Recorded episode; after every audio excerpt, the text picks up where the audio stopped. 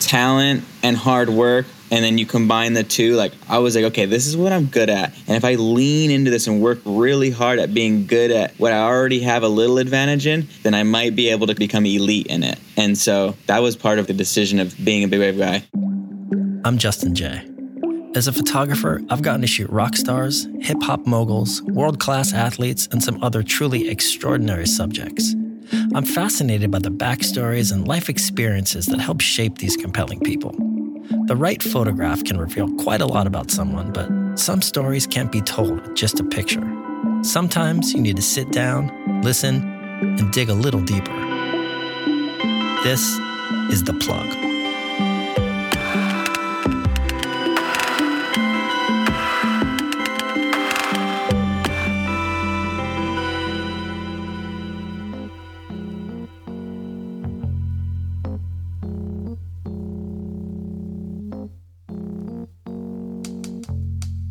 We can all relate to the frustration of being grounded by a parent at some point in our lives. You imagine your friends all out together having an unprecedented level of fun while you're stuck at home. The disappointment of missing out on the excitement feels devastating. Today's guest recently experienced a similar brush with FOMO. The Eddie Aikau is one of the most prestigious and highly anticipated events in surfing. Competing in the contest can be a once-in-a-lifetime opportunity for big wave surfers to showcase their skills and courage. Sadly, a recent back injury forced our guest to withdraw from the competition. He watched from the sidelines as his friends surfed some of the best waves in Waimea history. So how does one balance the exhilaration of witnessing one of the most thrilling days in competitive surfing with the exasperation of not getting to participate in it? We'll find out as we sit down for a chat with the younger brother of a two-time world champion who's worked tirelessly to make a name for himself by surfing some of the most consequential waves on the planet. Today, big wave surfer, social media personality, and North Shore native, Mr. Nathan Florence. Yep, perfect, thanks. All right, cool, let's get into this. Nathan Florence, good to see you, man. Thanks for taking time out. Yeah, thank you for having me. Stoked to be on the show. So I'll just jump right in. The Nate and Koa podcast, I'm loving it. Hey, you guys are what, like 4 episodes in now? Dude, so we've been wanting to start like a few months. We were like just kind of sandbagging around, procrastinating. We're always laughing because we're the biggest procrastinators that we know of each other. So we're laughing. We didn't start for months, even though we wanted to. And it started because we both went on Bert Kreischer's podcast and he was like, dude, you guys are like epic together. You need to start one. We were like, we both have YouTube channels. We're both pretty busy. And we're like, you know what? Let's do something together. We have these big audiences. Like, it'll be an easy jump start. And so we started it roughly 15 days ago. We have 4 episodes. We're going to film another one this week. And we've hit, I think we're at like 12,000 subs on YouTube. Already monetized the channel, killing it. We're having the best time doing it. Like, we're like looking at each other like, this is the best thing we ever did. Wow. Well, I mean, the thing is, I binged a couple shows this week, and you know, obviously you guys have a great rapport, and obviously you have a lot of insight into not just surfing, but specifically like the North Shore and the culture. But I think what my favorite part about it is like you guys just seem like you're having fun, like, and it really translates into the show. It's a fun listen.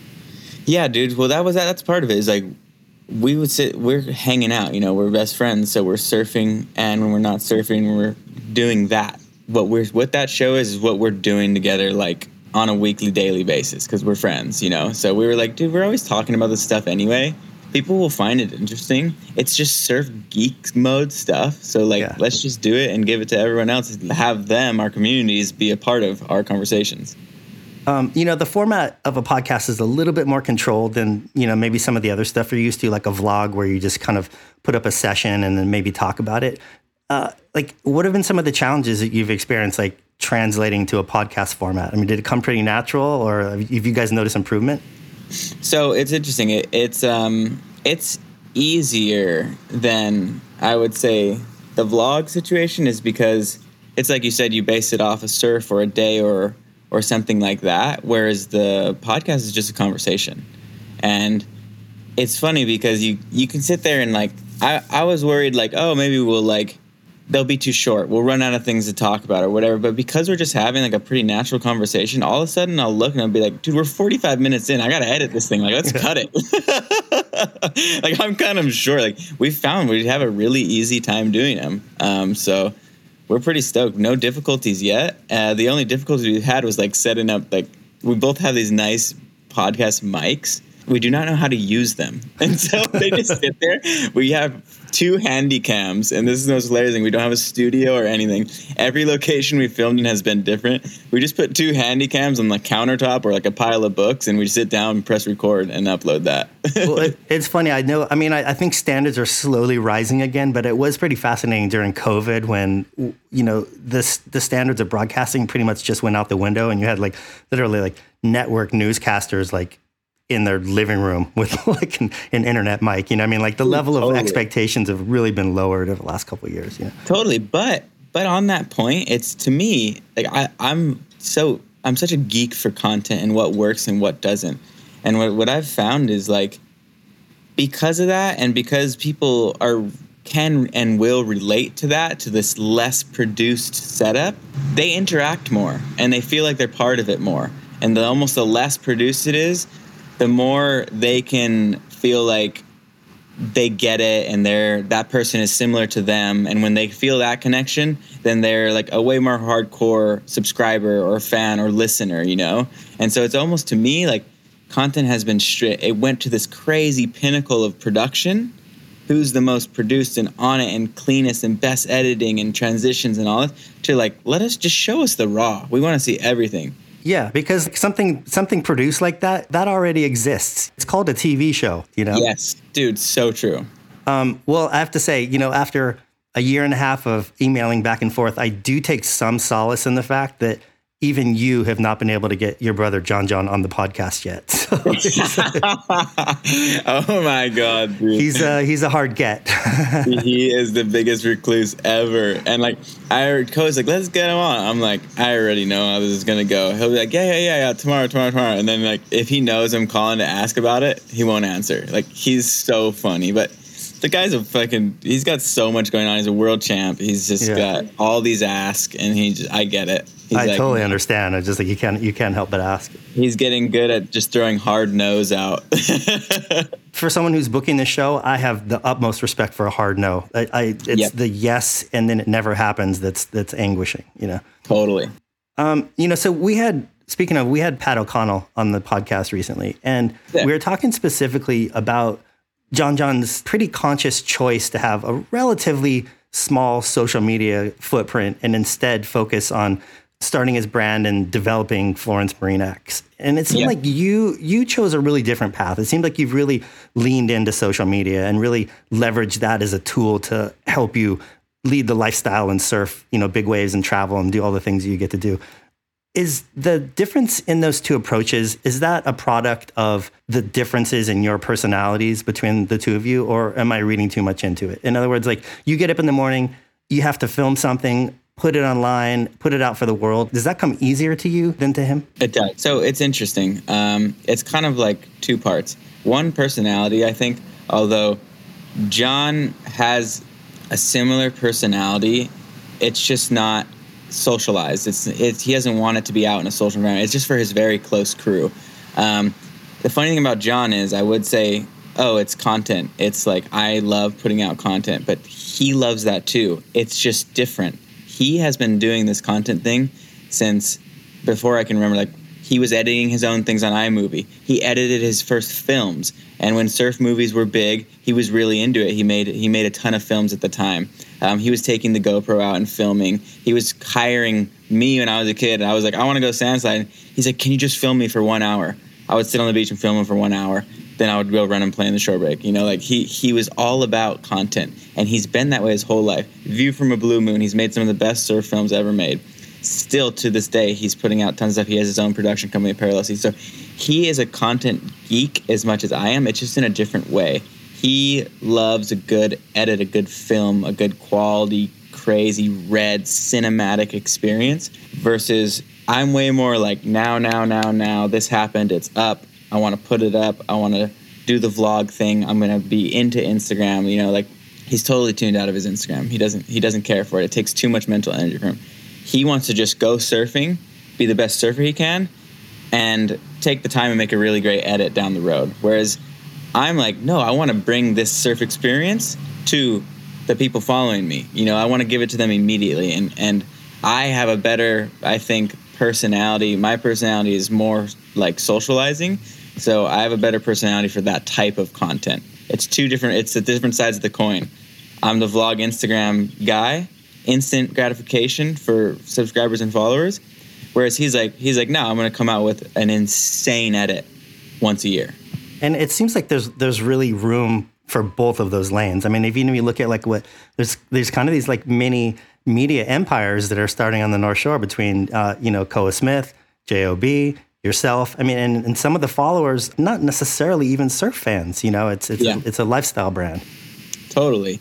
You'll see the ones that will get called out. There's guys that are like, they complain about the YouTube life or having to always put out content. And like, I've never had the thought of like, this sucks. Like, I have fun doing it. I enjoy doing it. It comes really easy to me. I have so much footage stacked up from that summer that I'm just trying to edit through. Like, if I had a team of 10 editors, I could have put out 10 times the amount of edits and sessions. There's so many sessions that have not been seen. You know, like, I have an insane time doing it.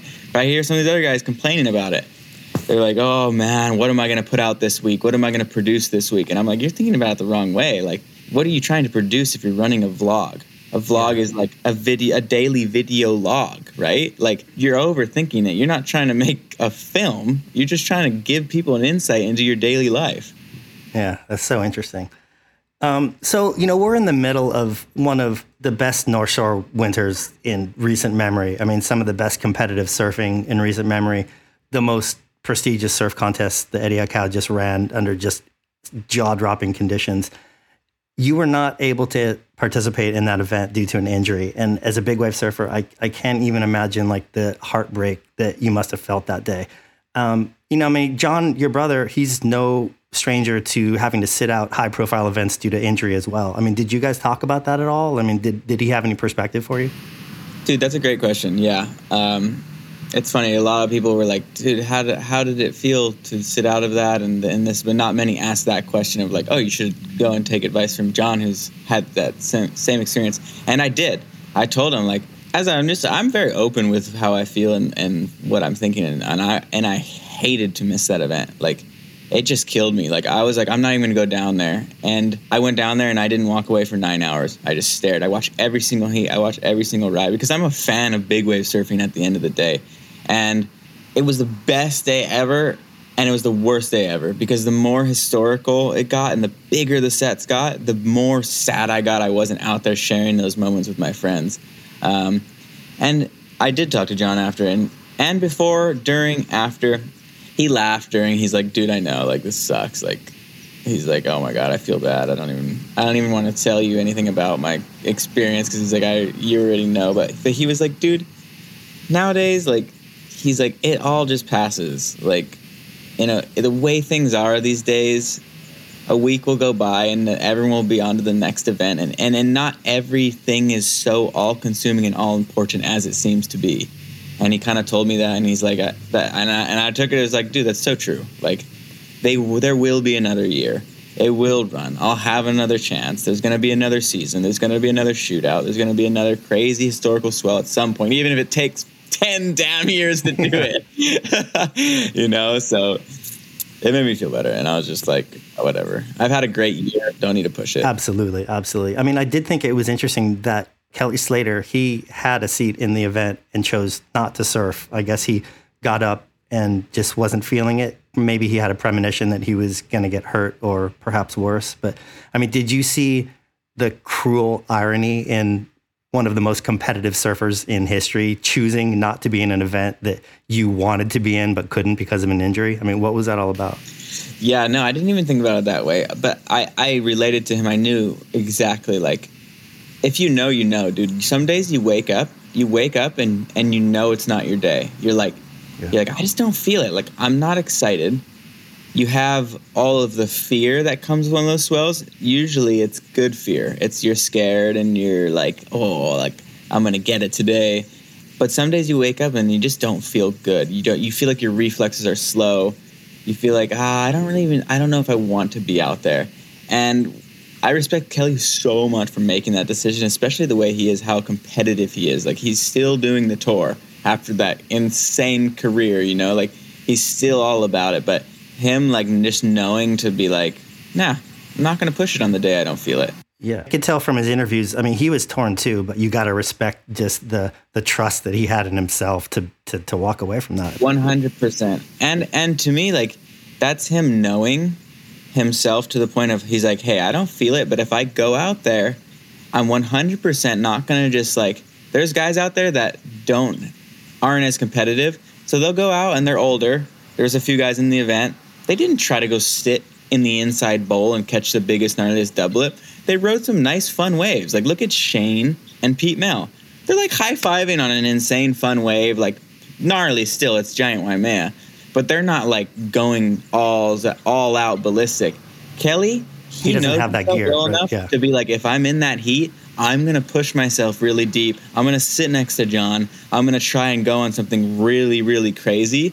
And if he's not feeling it, then he makes that call to be like, no, I'm not even going to allow myself to put myself there. And on top of it, the guy that gets in because Kelly pulls out, people may not realize that this is Chris Owens, who's like the biggest diehard Waimea fan there is. Not just Eddie fan, but like his dream has always been to be in the Eddie. I cannot believe he has never been just an invitee. Like, this guy lives and breathes specifically big waves in Waimea. He's up at 4 a.m. every day. He's at the coffee shop by Foodland. He's forecasting Waimea all the time.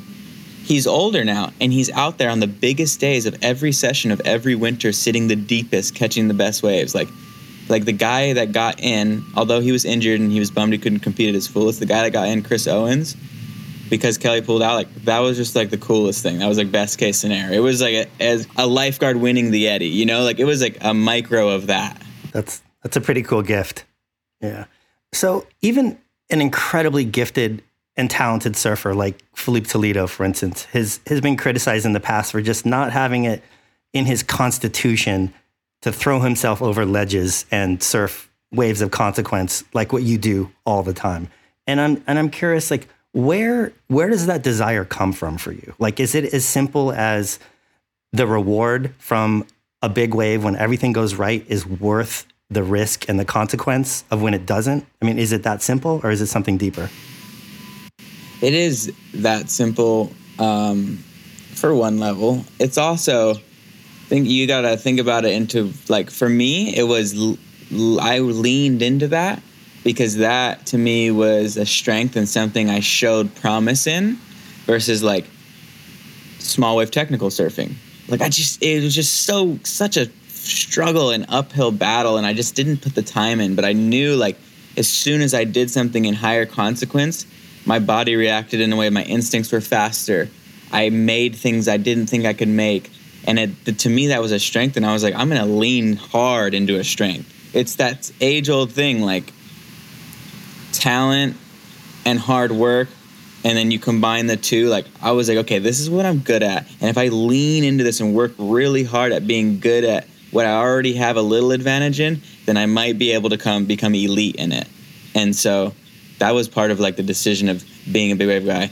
And as far as going back to your question of, like, is it just a different mindset? It really is. It is a different thing. You have to enjoy it, you know? Like, you see, I look at it now as, like, the younger generation. I see it happening. Say 10 of them come up as surfers. One or two are going to be going out on the big days. You'll see them all of a sudden start surfing Waimea. They're ordering guns. They want it. And you'll see 8 or 9, they're over it, and they go head into competition. It's just like, maybe you're just built that way. To me, it's like some are just built in that they react to fear differently, and they react in an on way versus a turned off way. Have you had a change in perspective being married, and in terms of facing consequence and the notion of danger? I have not. I've been with my wife for 10 years, maybe going on 11 now. And so we've been married 2 or 3 years now. But so I feel like I've been married a lot longer. We've been married like 10 years, but Yeah, I feel like that'll happen with kids, and I feel like I've seen that happen with other big wave surfers when they've had a child come into the mix. But no, like, my wife is as motivated as I am, and she's so into her career as well, and we're both like in it, and we both understand like what needs to be done, that no change, no holding back as far as that. The only times I felt something like that was this year. We did a lot of solo traveling. Not solo traveling, it was just me and my wife, but I had some sessions where I was, usually, you know, I'm out there, it's, my life is in my friend's hands, and when something goes wrong, like, I'm going to be able to go in and get them, or they're going to come get me. But all of a sudden, when I was surfing some of these dangerous slabs in Northern Europe, and the only person on the beach was my wife, and it's freezing water, that was when I thought about it, and I was like, you know what? If something goes bad right now, I get knocked unconscious. She's on the beach with a handy cam. She don't have a wetsuit, nothing. Like, this is going to traumatize her and be so bad for her. Like, I cut those sessions out just because, in case anything went wrong, I did not want her to have to live with the trauma of having to try to do something and fail because it's just too fucking gnarly of a situation. Yeah, water's too cold, and she don't have a wetsuit, and the waves are too big, and then her maybe perish because she's trying. Like, I was like, I cannot put her in that situation ever again. So like, there was that. But as far as pushing in those sessions when there is the safety teams and everything like that, it's full steam ahead.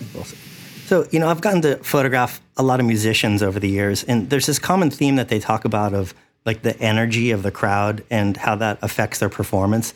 And yeah, I've been fortunate enough to shoot on stage at some really big festivals with hundreds of thousands of people. And there's definitely something there. There's an energy. But I mean, that description is largely, it's metaphorical. I mean, when you're surfing Waimea or Jaws, like, there's literal energy in the water. There's literal hundreds of tons of water moving back and forth. I mean, what do you get from that? Is it humility, or is it inspiration, or what does that connection feel like?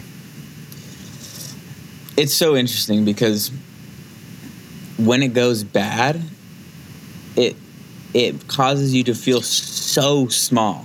Like, when you fall on a Jaws wave or one of these big waves, you become this pinprick thing. Like, you are so overpowered, so beyond overpowered in that situation that you're forced to take everything as like second by second.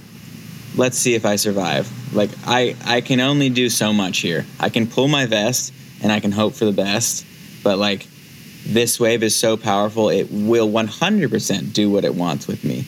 And then that moment of no choice, you know, like, you're for sure going over the falls, or you've taken the drop and you're falling, and 100%, there's no getting out of it. There's no option. There's no, hey, I'm going to lean into this, or hey, no, I'm going to back out of this. Like, you're already in it.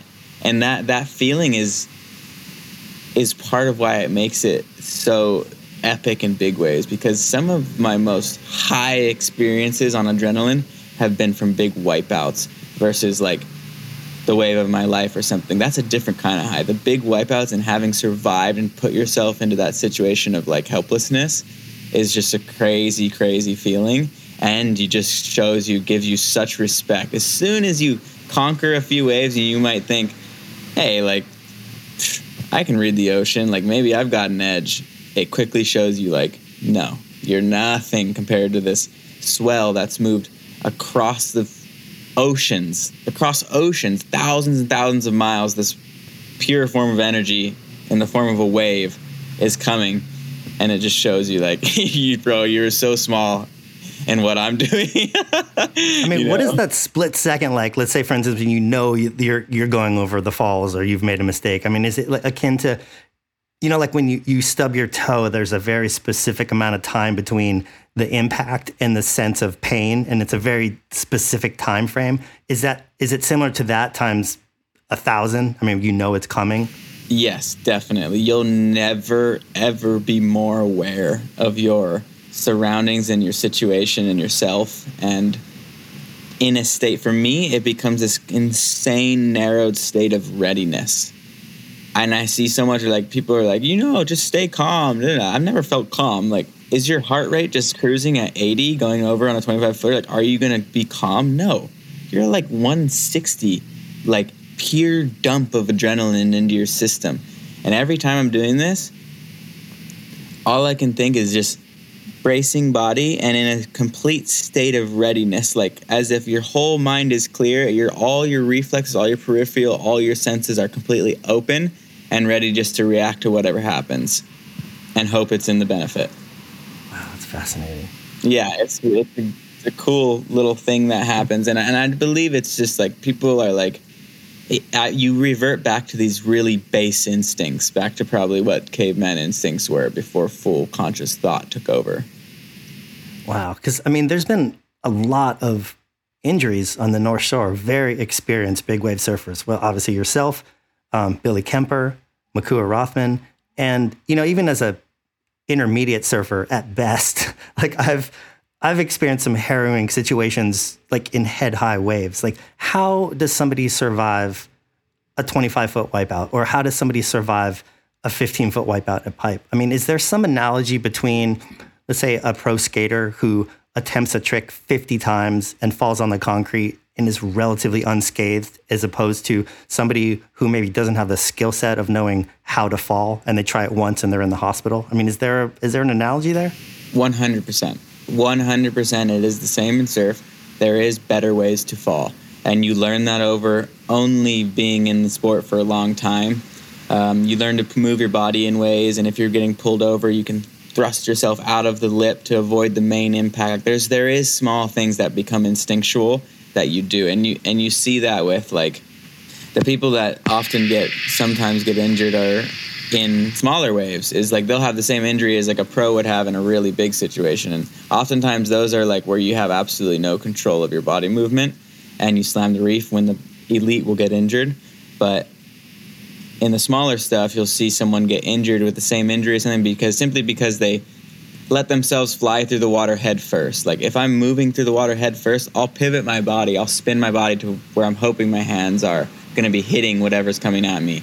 There's a sixth sense that kind of happens, and you can talk to other surfers about it. It's like, I've had my eyes completely closed, and whether it's just us being underwater so much that it's some instinctual reading of pressure and depth, but I've completely eyes closed, spinning, known the reef was coming, and just put my hand out just exactly where I thought it would be, put my hand out to reef, blocked a hit, or just knowing and turn the last second and got my hands in front of me, or my elbows and knees in front of me before the reef has come up to meet me. Like, talked about this with my friends, my brothers, other surfers, same experiences.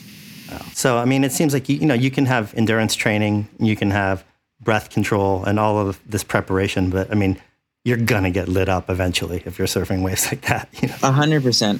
At the end of the day, it's Russian roulette. Like, it's the ocean, and to me, it's insane that there isn't more deaths and injuries. The amount people are surfing waves of consequence now, the numbers, the sheer odds are so high. I just, like, you see those big Tahiti sessions where guys are towing and not making those 25-foot waves on a slab, a reef, and you're just like, how did you not die? Like, maybe there's mechanics going on. Maybe it's water hitting an immovable object, and so you just get brushed away, like weird things going on like that. But you would have to bring in a physicist to break that down. But yeah. I believe the injuries will increase if we increase at this rate of pushing.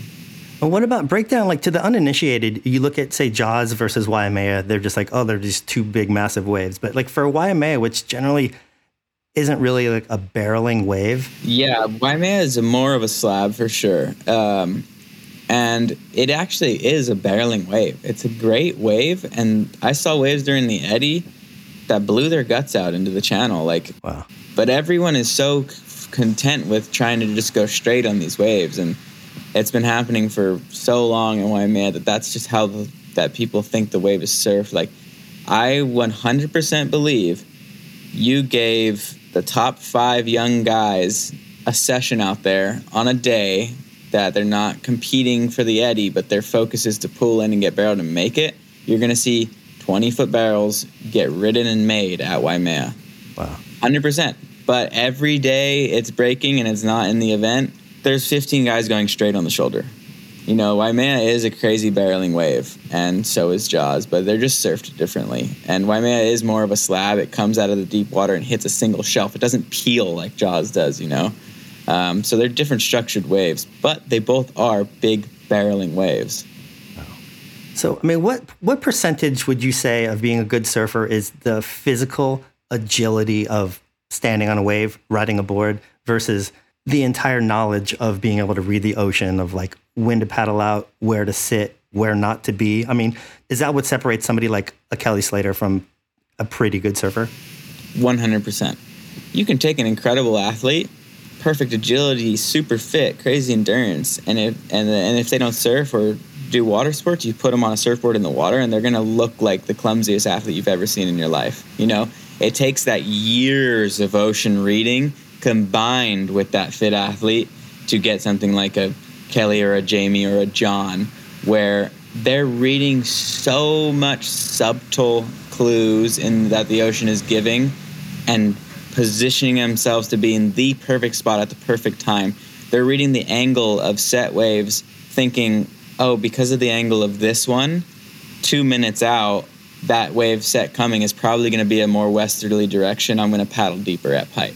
Like, that's the kind of forward reading of the ocean that one can develop with years and years and years of being in the ocean and looking at waves. But on top of that, some just have a little better reading, and then that's what creates the Johns and the Kellys and the Jamies. And I say those three because Pipe is such a good place to measure that. You will see those guys, even with 100 guys out, they are always somehow right there in the best spot. And you'll see them randomly be sitting there, and they'll just all of a sudden take off paddling. And there's no wave they're paddling for, but 2 minutes later, a wave appears over there. And you're like, what the heck? Like, I have that ability too, but I feel like they have it just a 10 seconds before. You know, it's an edge over the average. And it's fascinating because, I mean, to people who don't know that, there's a similar situation with photographers. Like, I've been around people that are just like, how does this guy always seem to be in the right place at the right time to get the shot? Yep. And you're like, well, it's not by accident, I'll tell you that much. No. You have a sense for when that shot's going to come. Yeah. And just an experience, too. You years of observation, you know, doing what you do. Totally. And do you think that skill set has the potential to be lost with so much emphasis on wave pools and the kind of gymnastics of aerials and that type of surfing? 100%. The wave pools, there'll be a generation of wave pool surfers, and it probably won't carry over into the ocean. But maybe it'll develop in itself as a sub-sport, you know? It's really weird to learn the wave pool timing, go from ocean to wave pool, and then go back. And so I don't think, like... Maybe new tricks that you can practice and feel out a new grab or a new flip, and then eventually get that 1 out of 100 air section that mimics it in the ocean. But reading, no, it's gonna throw you off majorly to be thinking you're gonna go from a wave pool where it's the same every single time to the ocean where it's just chaos. Never the same. Yeah. No. Hiring for a small business is critical. It's imperative that you find a highly qualified professional to treat and grow your business with the same care and detail that you do. LinkedIn Jobs will be your next big unlock. LinkedIn Jobs has created the tools to find the right professionals for your team fast and for free. Everybody is already on LinkedIn with their resume and their references. So the fact that LinkedIn built a hiring platform to connect the dots between everything is simple genius. It's way more sophisticated than a job board. It's a vast network of more than 1 billion professionals meticulously organized to connect people by skill set, desire, ambition, all in an effort to help us advance our position. And it's easy to use and intuitive. So effective that 86% of small businesses get a qualified candidate within 24 hours. Fast hiring solutions means achieving your goals in record time with rapid growth in 2024. LinkedIn Jobs will even help you write the job descriptions and give you tools and prompts to help you interview your candidate like a pro. linkedin.com/surf is where you go to post your job for free. Yes, totally free. And you can let the world's largest social network of business professionals work to connect you with the ideal candidate to help you grow your business. That is linkedin.com/surf to post your job for free. Terms and conditions apply.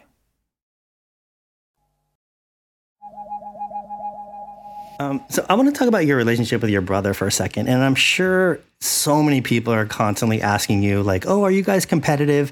And, you know, I've heard you say that we're actually really not that competitive, largely because you almost put him on a different level than yourself. And then those lines are so clearly drawn. You know, he's two-time world champion, phenomenal surfer. But it seems like in the last couple of years, I mean, you've really been able to come out from underneath his shadow and really establish yourself as like a very experienced, you know, big wave rider. And, you know, it seems like so many fans growing up watching Andy and Bruce Irons and the rivalry between them, they find it hard to believe that you guys don't have some degree of that. And I'm wondering, has your relationship or the rivalry between you guys, has that changed over the course of the years with your successes? We're super competitive, but it's not in like, we're competitive in our sessions and on land. And we play a game of chess, and it can get so competitive that one won't shake the other's hand after the game. Like, you know, like there is that competitive. We could play anything. We could play a game of tennis and someone might throw a racket, like mad, angry, severe competition. There is that kind of competition. But when it comes down to like, I guess it's the question of like, people are often like, who do you think's a better surfer? Like that to me has never been a question. Like, have I won world titles? There's no question there. Like, he's a two-time world champion, best surfer in the world. That's what that title is.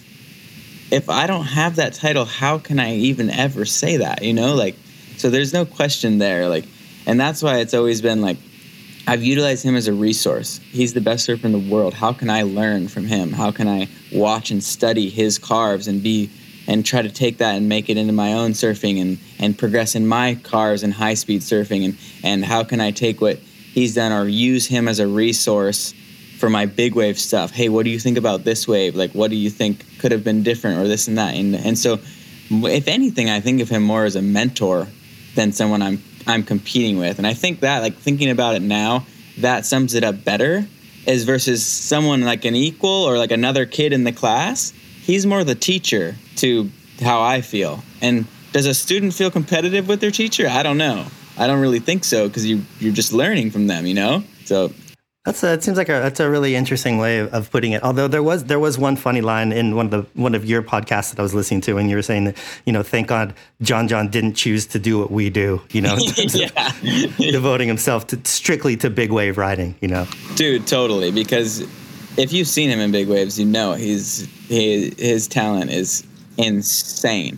Because he's a crazy, like, analytical learner, right? He breaks down his own surfing, like, and he has these sessions, and he breaks down his clips and the boards and what he did wrong on a micro movement of a micro turn, and then he goes back out and corrects it and tries it. And he's already takes that talent into big waves, and if he did that and put that into big waves and chased the waves we chase, I think the limits of what was possible would just be insane.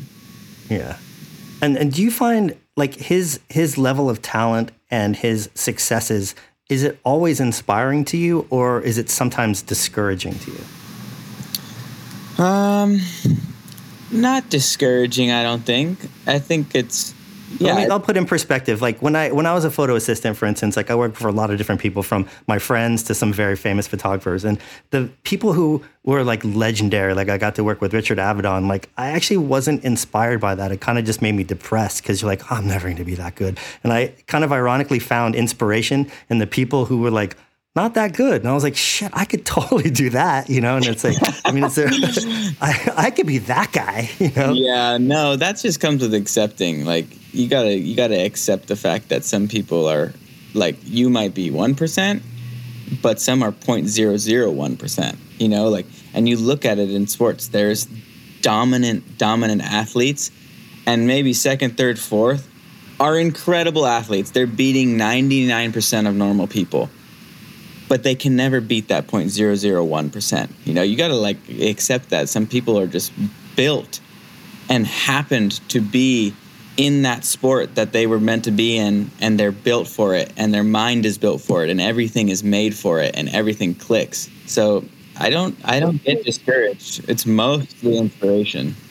It also it takes a certain level of sacrifice and willingness to pursue that level of excellence, and not everybody has that, and that's not necessarily a bad thing.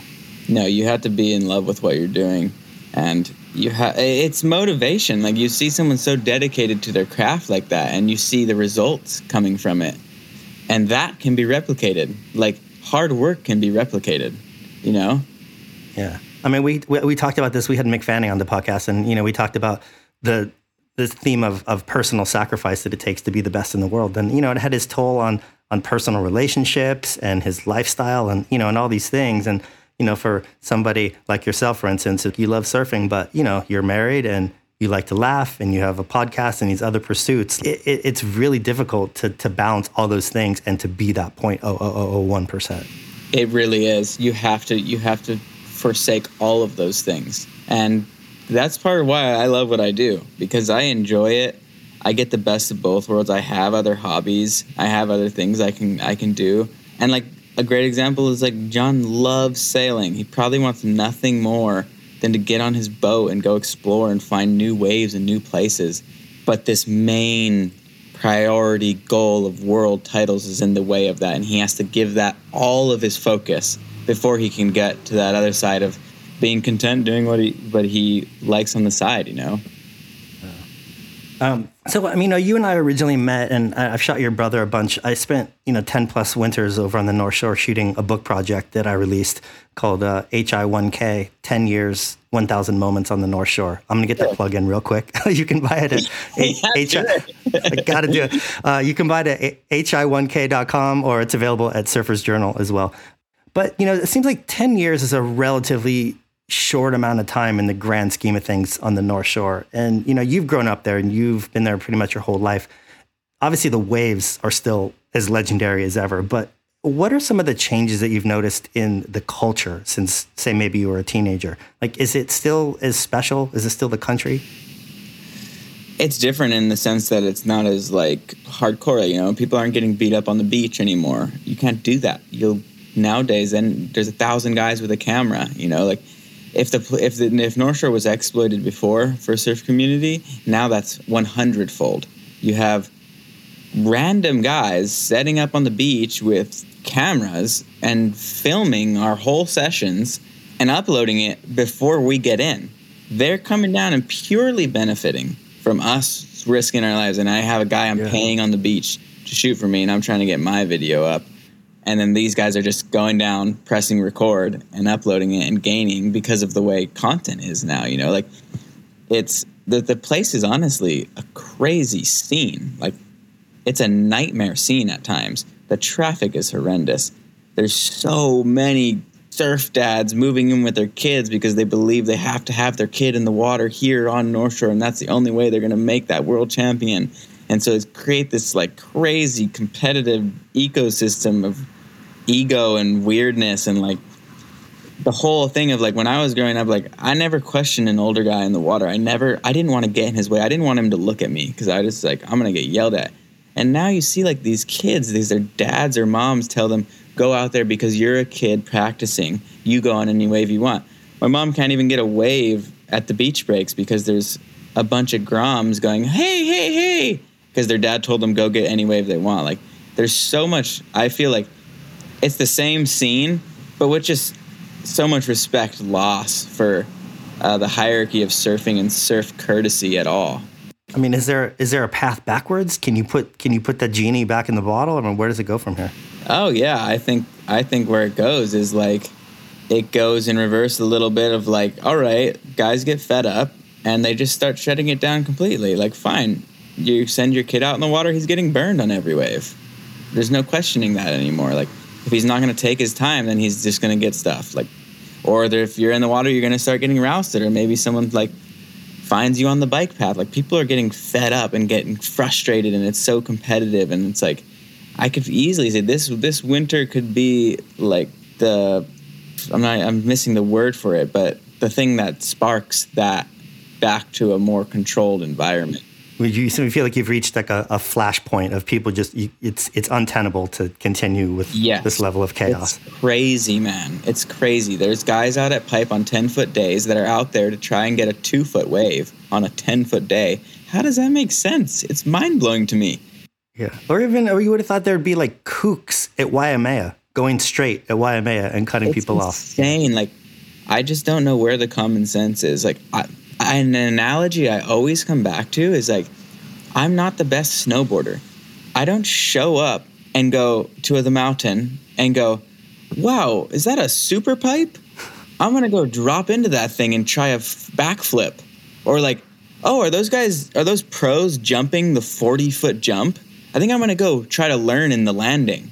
That is the same as the guys that paddle out the pipe and try to catch a 2-footer on a 10-foot day. It's like me going and buckling in my bindings on the landing of a giant super jump and hoping no one lands on my head.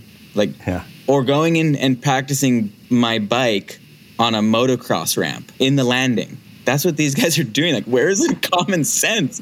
There's a place to learn. Like, it's just insane to me. Like, it's so funny too. Like, even people when people use the term, I'd really like to try surfing. I'm like, try surfing? That's like, I'd like to try karate. You know, it's like, it's not, it's like a lifelong pursuit, you know? It's like, you're a perfect example of that. It was like, people commit their lives to not even just surfing, but to surfing one particular wave, whether it's Waimea or Pipeline. I mean, it's crazy. It's crazy, dude. Like, it's just it's the same thing with social media. It's probably what caused this, is everyone wants it now. They want it yesterday. They want to be good in no time at all. But nobody wants to take the time. It feels like everyone's work ethic is just gone. Yeah. Well, we always like to end the podcast by asking our guests to plug something that they're not personally involved in that they feel isn't getting enough attention, whether it's a book, a movie, a surfer, a cause. Is there something you'd like to shout out and kind of give some attention to you think is well-deserved?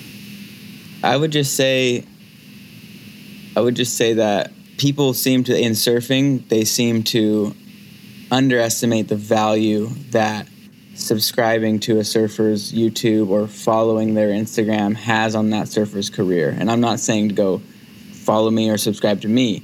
I do pretty well on that side of things. But like, if there's a surfer you support as a fan base or an athlete you support, like nowadays you have to understand the best way you can support them is to go and give them that follow or subscription. That's their career. And brands look at these athletes, they will say, show us your social media. That's how they get paid. So if you have your favorite athlete out there, whether they're in any sport, skate, snow, surf, whatever, go ahead and give them the follow and give them subscribe. It means a lot to them, and it means you're going to get to watch their career continue. It's weird times in all sports. Easy for people to lose their careers, because maybe they're not the best at social media or they have all the talent, but they just can't get it into that media side. So I guess it's a big slept on fact for the fan bases.